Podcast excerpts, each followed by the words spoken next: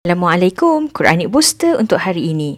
Bagi anda yang sedang merasa lemah, rasa hopeless, rasa helpless, rasa dalam masalah yang seolah-olah tiada jalan keluar, Jom kita baca satu ayat daripada surah Al-Qasas ayat yang ke-24.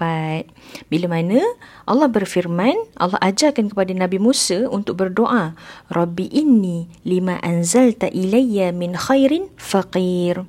Maksudnya, ya Tuhanku, sesungguhnya aku sangat memerlukan sesuatu kebaikan yang engkau turunkan kepadaku. Jadi pada waktu ni Nabi Musa berada dalam state yang sangat desperately in need of Allah. Dia sangat lapar tapi dia malu nak cakap yang dia nak makanan. Jadi dia generalkan doa dia. Dia kata, Ya Allah, for any khair ataupun kebaikan yang kau boleh bagi, aku extremely in need of it. So, apa bahasa Arab untuk extremely in need of it? So, dia gunakan perkataan faqir. Faqir bukan macam miskin. Kalau miskin, uh, contohnya kalau hari ni kita perlukan RM5, dan kita ada lima ringgit. At the end of the day, kita hanya tinggal zero. Tapi untuk orang yang fakir, hari ini dia perlukan lima ringgit. Tapi dia hanya ada satu ringgit. Jadi dia berada dalam keadaan negatif kan?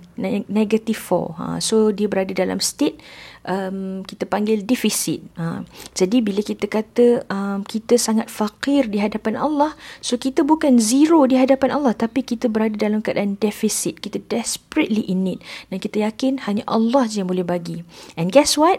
After Nabi Musa berdoa dengan doa ini, Allah memberikan bukan saja makanan, tapi berupa kebaikan yang berlimpah yang dia perlukan seperti dia mendapat jodoh, dia mendapat pekerjaan, dia mendapat tempat tinggal, dia mendapat keluarga yang baik dan paling penting dia dilantik menjadi nabi dan mendapat hidayah dan mendapat nikmat untuk berbuat dakwah. Assalamualaikum.